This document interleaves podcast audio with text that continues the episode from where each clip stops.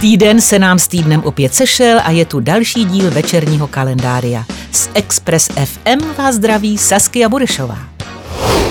Dnes je to devět let, co vláda afrického státu Malawi obvinila Madonu ze šikany státních úředníků. Madonna v té době adoptovala dvě děti, které byly původem z Malavy a tak se do země vydala i se svojí charitou, aby svou přítomností obdarovala několik místních škol. Ne každý byl ale z její návštěvy nadšený a tak vznikl i konflikt mezi zpěvačkou a tamní vládou.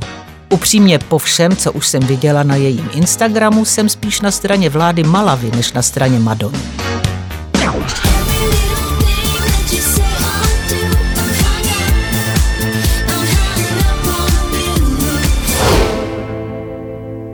Zítra 12. dubna to bude 8 let, co před soudem stanuli legendární Led Zeppelin. Robert Plant a Jimmy Page se museli hájit před porušením autorských práv u jejich hitu Stairway to Heaven. Z krádeže je obvinila skupina Spirit, která tvrdila, že jejich slavnější kolegové vykradli píseň Taurus z roku 68. Soud se však postavil na stranu Led Zeppelin a zrušil tak dlouhodobý precedens v oblasti autorských práv.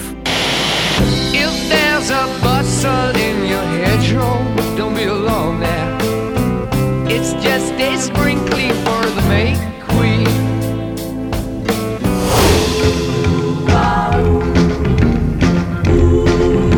Slavného soudu se týká i výročí, které připadá na středu 13. dubna. Ve středu to bude 13 let, co byl za vraždu odsouzen americký producent Phil Spector. Ten produkoval alba pro Beatles nebo Ramones a dostal se i do rock'n'rollové síně slávy. V roce 2009 byl odsouzen na 19 let za vraždu herečky Lenny Clarkson. Phil Spector před rokem ve vězení umřel na následky onemocnění COVID-19. Yeah, yeah. Ve čtvrtek tu máme výročí jednoho skvělého alba. 14. dubna to bude pět let, co rapper Kendrick Lamar vydal svou čtvrtou desku Dem, ze které pocházejí hity Humble nebo Loyalty. My left stroke just went viral.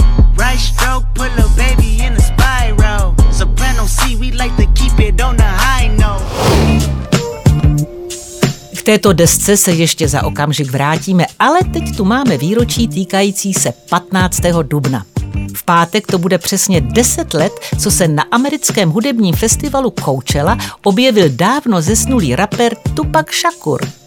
Rapeři Snoop Dogg a Dr. Dre ho oživili díky věrohodně vypadajícímu hologramu, který doplnil jejich show na festivalu. Diváci byli uvytržení. Kdo by taky čekal, že v roce 2012 uvidí Tupaka na vlastní oči? Škoda, že to bylo jen pár minut. Zpět ke Kendricku Lamarovi. V sobotu 16. dubna to budou čtyři roky, co za svoji desku Dém obdržel Pulitzerovu cenu. Kendrick Lamar se tak stal prvním hudebníkem na světě, který není autor klasické nebo jazzové hudby a i přesto na Pulitzerovu cenu dosáhl.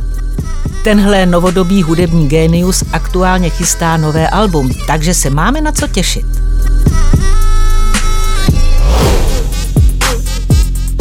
No a v neděli si na Netflixu puste dokument Homecoming o zpěvačce Beyoncé.